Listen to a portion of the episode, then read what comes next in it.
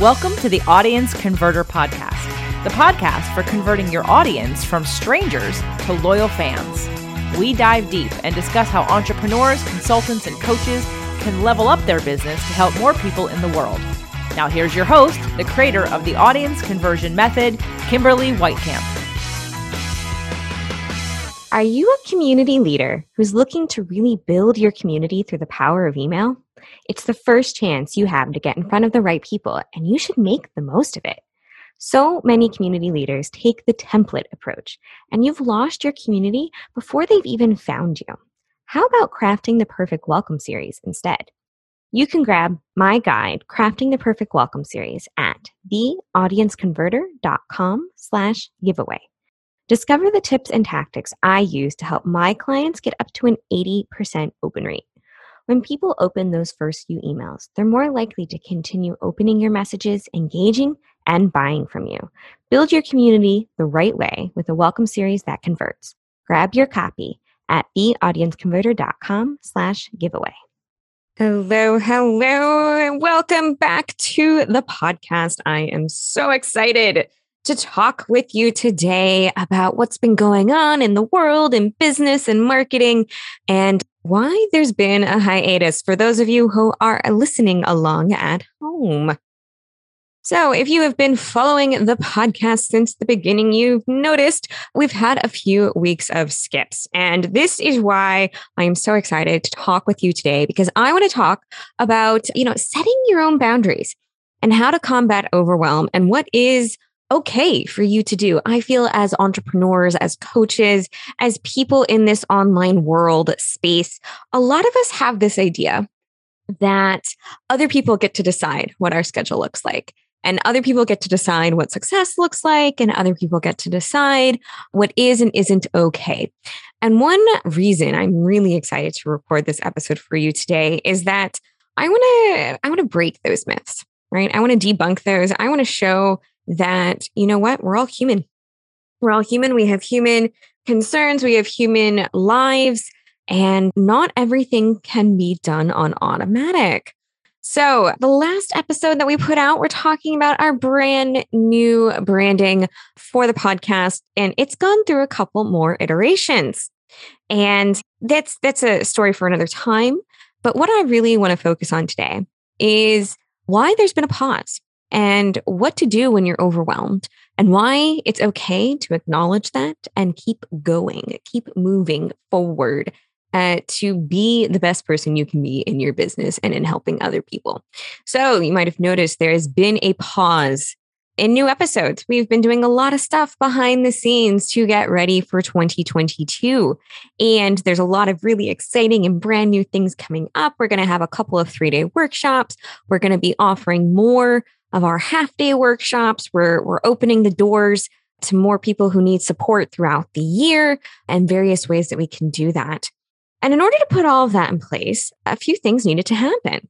There's a lot of marketing, there's a lot of content, there is a lot of planning and strategizing that goes in to launching new things, to doing new things. For example, I've got a giveaway coming up next year going to gather some really great and wonderful, fantastic tools and trainings for my people, for my audience to help you grow your business, not only in writing the right copy for yourself, but in so many other ways. And to prepare for that, there's a few things that need to happen. First, you have to name your giveaway, and you have to define who the audience is. And then you have to compile a list of the people who would be a good fit. And then you have to reach out to all of those people with a message to get them on the phone or just have them just say, Yes, I am interested. I, I want to learn more. I want to participate. And then you need a sign up page for the contributors to create. You have to create that sign up page so they can contribute. And then you have to create a shopping cart. So, in order to create the shopping cart, you have to create an item in your shopping cart that has all of the details and has the pricing. And then you have to connect that to your payment processor. And uh, once you do that, then you have to create the actual shopping cart experience. And of course, you have to create the connection from the shopping cart to the page as well. So somebody can go to your page, they can sign up, they can give you your payment information, and then you have to gather the information from them. So, you know, the name of their gift, their business, a headshot, all that kind of information. So we need a way to gather that information. And then we also need a way to follow up with people, right? Not everyone is able to submit that information within 30 seconds of signing up. So we need a couple of messages to send out to our contributors to say, hey, reminder, we still need your stuff. And then, of course, we have to build the page to have people sign up for the giveaway. You have to build the page that has all of the content of all of the gifts. You have to build the thank you pages. You have to build all of the emails that connect everything. And there's a lot more that goes into building that, but you get the idea. It's a huge, big, involved process. And it's something that I feel a lot of people, we kind of overestimate how much free time we have and underestimate how long things are going to take. The rule of thumb that I have heard among people is 30%, right? You estimate how long it's going to take you to complete a task. Like, I think it's going to take me 10 hours to set this up, and then add 30% onto it. So, not 10 hours, it's actually going to be 13 hours. And that's how much time you have to find in your schedule to make sure it actually happens. So, coordinating a giveaway, reworking our three day workshops, uh, coordinating a couple of opportunities to share with you, creating a new course, uploading and upgrading the podcast and relaunching it all of these things were happening at the same time while I was working with clients to create three separate launches. So, needless to say, I had kind of overbooked myself. and you know what? I had to take a step back. So, I took a step back and I, I evaluated all right, what can I put a pause on? What is it that I can say, you know what? I want to still use this. I want to still have this out there, but I am only one person. I only have so many hours in the day. And you know what? Sleeping and eating and spending time with my family is really important to me. So those things cannot be cut from the schedule. So I took a moment to evaluate. And you know what? This is a great lesson for the end of the year, right? We're almost near the end of the year. If you're listening live, it's 2021. If you're listening in the future, this was the end of 2021. And it's a great time to sit back and just evaluate. Go back, look through your last year and say, you know what? What worked? What didn't work? What did I want different? What would I like to have changed? What is out there that I could really benefit from adding or subtracting from my business? So I did this in October. I took a moment to evaluate and I was like, you know what? I'm really excited. I'm so excited to be able to relaunch the podcast, to have it more, you know, to have it more focused, um, to, to be letting people know about this, to do a huge campaign that everyone knows about this, this new focused podcast that we're putting out there with the strategy sessions and with the free coaching opportunities and with the same really great high quality guests that are going to be coming on. And I said, you know what? I really want to do this right. I want to do this right. I don't want to rush this. I don't want to put 5% of my effort and concentration into this because I have so many other things going on. So instead of putting out subpar content, instead of doing something that would lessen the value of the brand and the value of the content that I put out, instead I hit pause. And that's a good thing. I still ran the regular social media promotions for past episodes. I still gave people access to being able to see and hear and learn about things through the podcast. I still directed people to past episodes for particular questions they might have had because I had built a library of over 100 episodes for people to pull from, for people to realize that they had some really great content.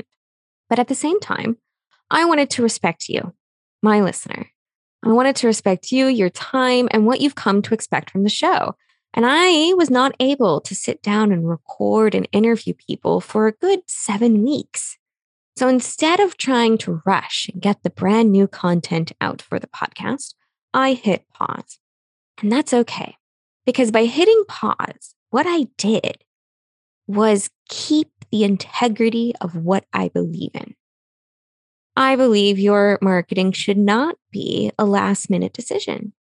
If you approach everything you do when you put out marketing to promote anything that you're doing, whether it's a podcast interview you went to or it's your brand new launch, if you only dedicate your final five minutes of the day to putting this in place, then it's not going to benefit you. It's not going to be as powerful for you. It is not, unfortunately, going to give you the kind of returns you need to be growing and scaling your business. So I want you to take a moment and just think through what are all of the things that you're doing? And do those things directly translate to conversations, clients, or cash?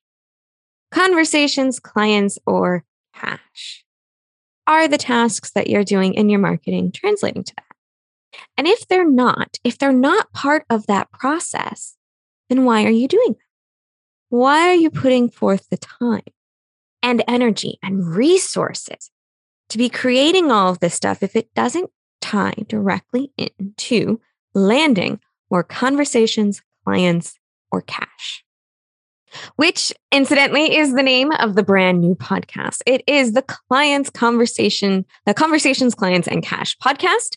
That's going to be our brand new name. It's aimed at coaches who want to use, who want to connect, cultivate, and convert their communities through the power of marketing and copywriting to really make a difference, make an impact, improve their business, their community, and their lives. And I'm so excited to be launching this brand new focus. Right. We're going to have a huge campaign at the end of the year. If you're listening in, if you found this episode a few days before that, kudos to you. You've getting a sneak peek behind. Congratulations. And, you know, it's the 3C podcast. So, one of the reasons, though, I think we should stop and evaluate, right? It's the end of the year. It's a great time to do it. But if you are listening to this episode in April, this is also a fantastic time to do this because often what happens is we plan, we plan and we plan and we plan, and then we execute, but then we forget to evaluate. And if we put all of our time and energy into planning how we're going to do our marketing, into executing our marketing, but then we don't go back and see what worked, we can never know if our marketing is effective. So, a huge important part is the evaluate process and so many people don't do it. So, uh, you know, just a, a little behind the scenes on what I did. I sat down and I evaluated what my client journey looked like and how podcasting tied into that. I sat down and evaluated uh, time commitment.